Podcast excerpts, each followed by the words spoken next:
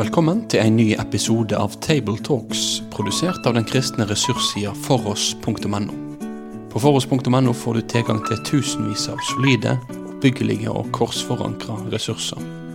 Vil du være med og støtte dette arbeidet økonomisk?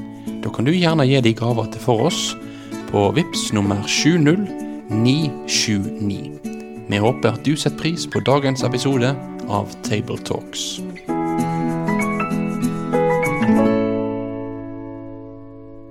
Da er det en glede å ønske deg hjertelig velkommen til en ny Tabletalks. Det er en kort eh, tekst vi tar for oss her i dag, men innholdsrik på mange måter og høyaktuelt på alle måter.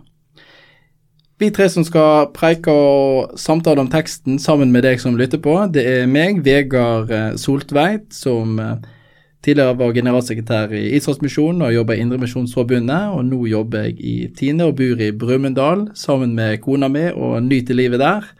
Og så har vi med oss Espen Hetland, redaktør for Logos bibelleseplan.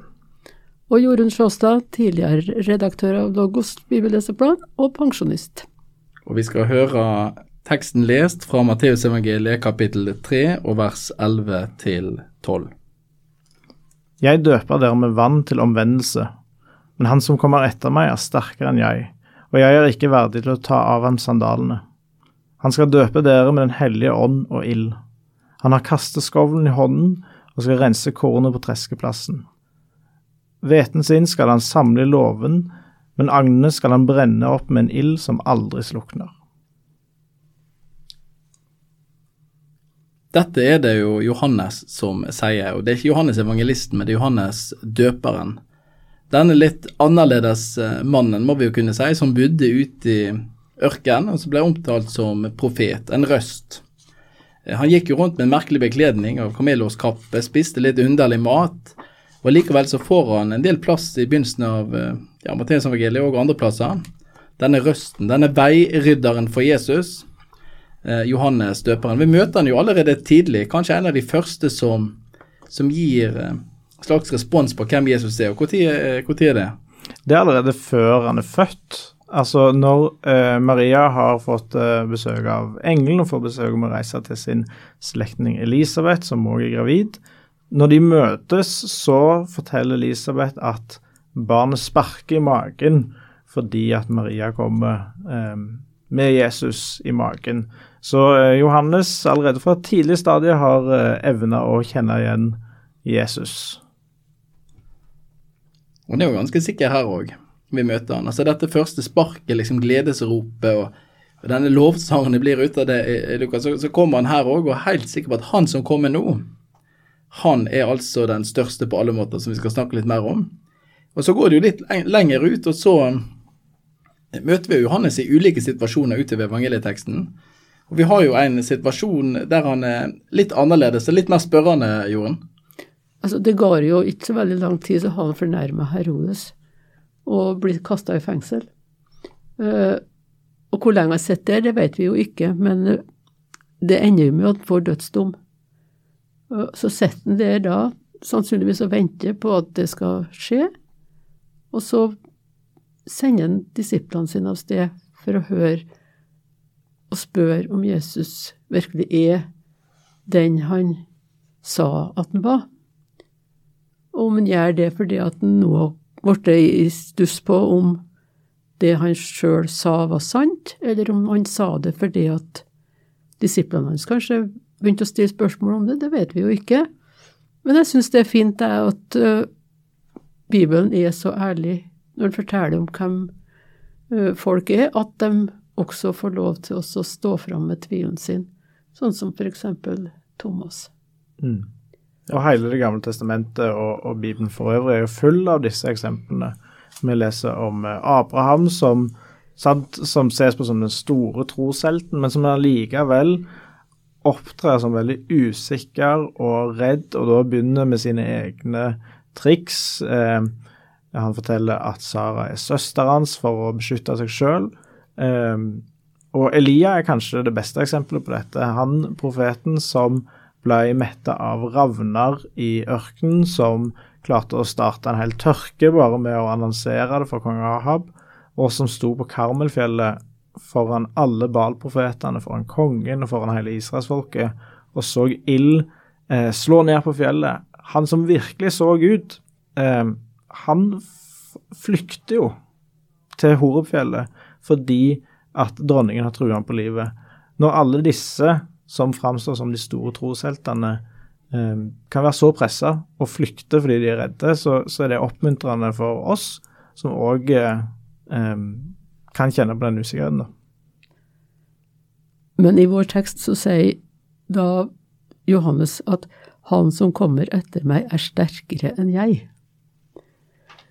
Så han vet, han vet styrkeforholdet mellom seg og Jesus allerede her, sjøl om han på det nåværende tidspunkt ikke synes å være i tvil, så vet han likevel at Jesus er sterkere enn jeg.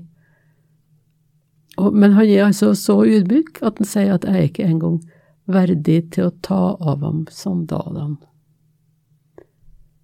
Vi møter jo en Johannes som er ærlig her, som har dette blikket, og samtidig er det det vi har vært inne på, at han han er litt det jeg kaller sånn jojo, da. Altså han er litt opp og ned. Og det, og det, er jo det vi er inne på, det er jo hele Bibelen, egentlig.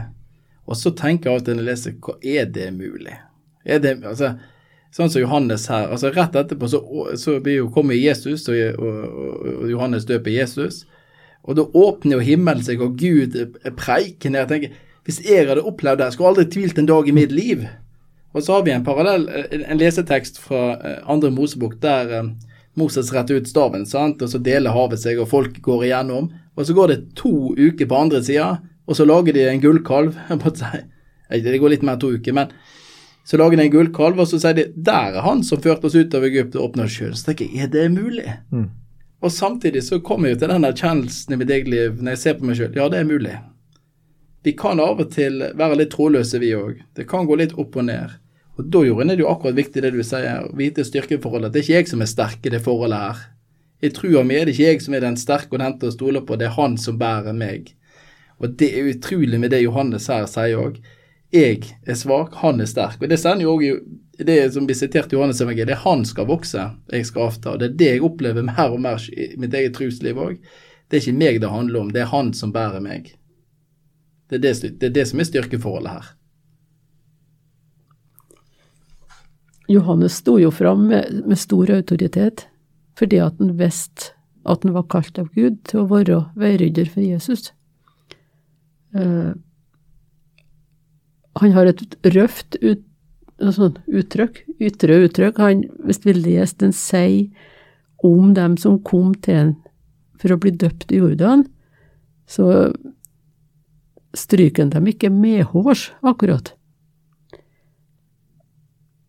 Han er en ydmyk tjener, sånn sett, og et godt eksempel til etterfølgelse.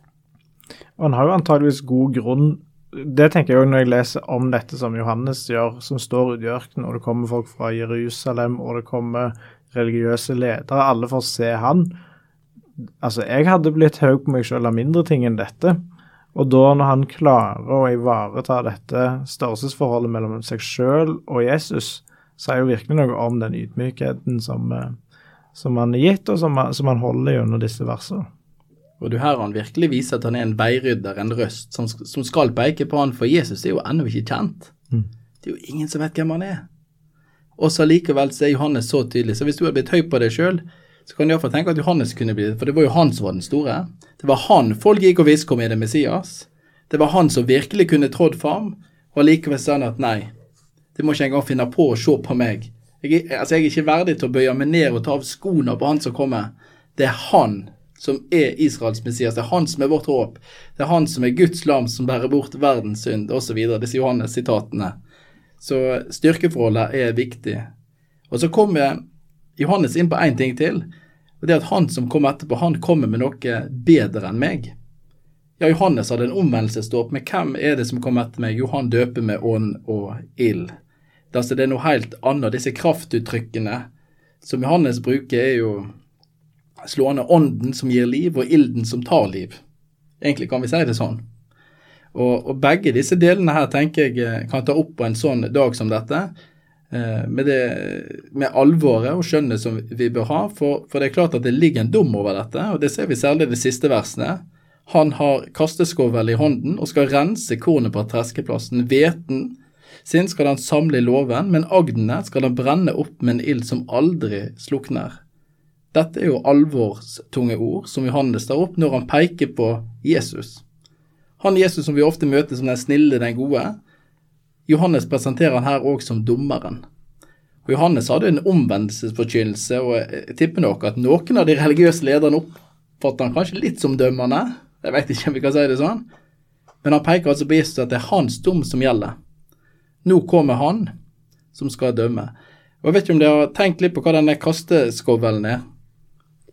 Jo, det er jo en, et redskap de brukte når de skulle sortere kornet. De, de, tok til agnene, og så kasta de det opp til seks meter mot en vegg. Og på veien dit så ramla den ytterste delen ned, det som det ikke er noe mat i. Så var det noe som havna helt attmed veggen, det var det mye mat i. Og så var det noe i midten som var sånn lettkorn som de brukte til mat. Kornet som ble uh, liggende inne ved veggen, sies det, skulle brukes til såkorn, blant annet.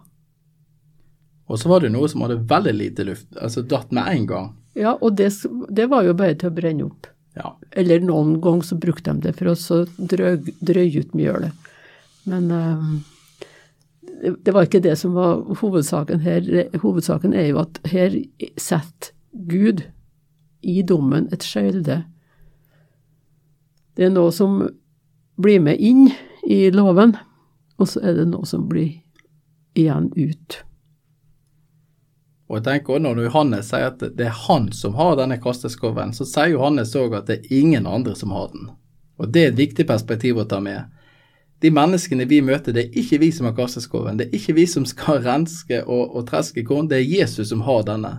Og Dette er jo noe av det tydeligste tenker vi kommer ta fram i teksten. Det er Jesus som har den.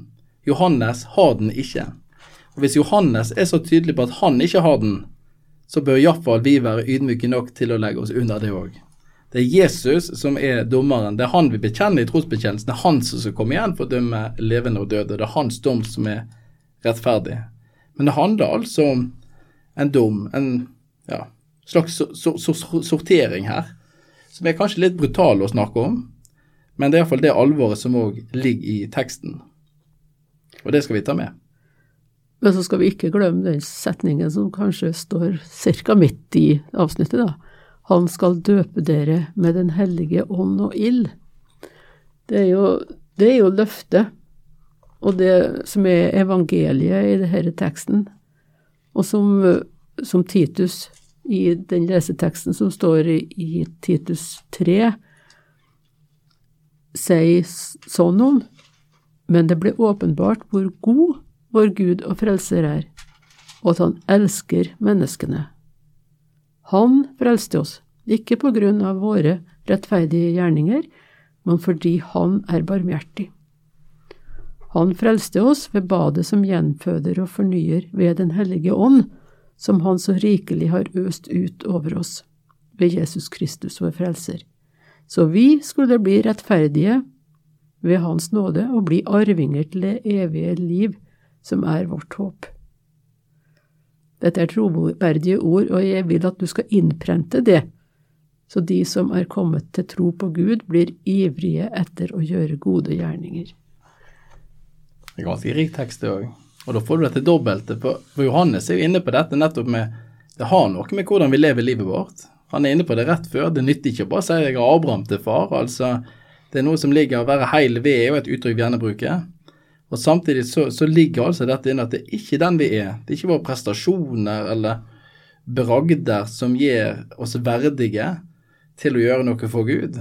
Nei, det er det som, som beskrevet av Paulus til Titus òg. Det er på tross av våre gjerninger, ikke på grunn av vår rettferdige ende, men fordi Han er barmhjertig. Og så er det utgangspunkt igjen i Titus brev til at vi skal gjøre gode gjerninger. Og Da får du dette spillet, men den rekkefølgen tror jeg er viktig. For Hvis vi tenker at ja, nå skal vi bare ta oss sammen, nå skal vi virkelig skjerpe oss, eh, så, så er det feil. Du klarer ikke å kristne kjødet, var det en som sa til meg en gang. Men på grunn av at han har kjøpt oss fri, så skal vi få lov til å leve som fri. Fordi at han har rettferdiggjort oss, så skal vi få lov til å leve rettferdig. Fordi at han har gjort alt for oss, så kan vi leve i trua på han. Og da vi, kan vi jo være veiryddere. Ja, og det tenker jeg vi skal være med frimodighet. Eh, Vi lever i en tid der sånne domsord som det Johannes kom med, har trange kår. Eh, Men hvis ikke folk opplever og skjønner og får forståelse av at de er syndere, så trenger de heller ikke noe nåde, og ingen nådig Gud. Og derfor så skal vi ikke la noen ting stjele frimodigheten vår, for eh, han som kommer, er større og sterkere enn alt. Og det er håpet vårt. Og det er det vi trøster oss til og skal klynge oss til. Vi kjenner òg Han som er større og sterkere. Og det handler ikke om at vi er sterke, eller du er sterk, eller hvor flink du er, men det handler om Han. Det er styrkeforholdet. Og så skal vi få lov til å frimodig forkynne Han og løfte fram dette misjonsperspektivet. Vi skal få lov til å være veiryddere for Jesus. Ikke fordi vi er flinke, eller, men fordi vi får lov. Sånn som Johannes var en veirydder, sånn som andre har vært veiryddere, så skal vi jo få lov til å rydde vei, sånn at han som virkelig er kommet, og døpt med hellig ånd og ild, kan få nå inn til menneskets hjerter. Ikke fordi at de fortjener det, men av hans barmhjertighet. Så ønsker vi deg som skal forkynne dette, Guds velsignelse over forberedelsene over preika. Og deg som lytter på, ønsker vi òg Guds velsignelse. Takk for at du har lytta til. Vil vi si takk for at du valgte å få med deg denne episoden av Tabletalks, produsert av den kristne ressurssida foross.no. Driftinga og utviklinga av nettsida vår den er avhengig av gode og trufaste støttespillere. Vil du gi ei gave til dette arbeidet? Da kan du gi den via VIPS nummer 70929, eller så kan du besøke foross.no for mer informasjon om å kunne bli en fast giver. Ha en god dag videre.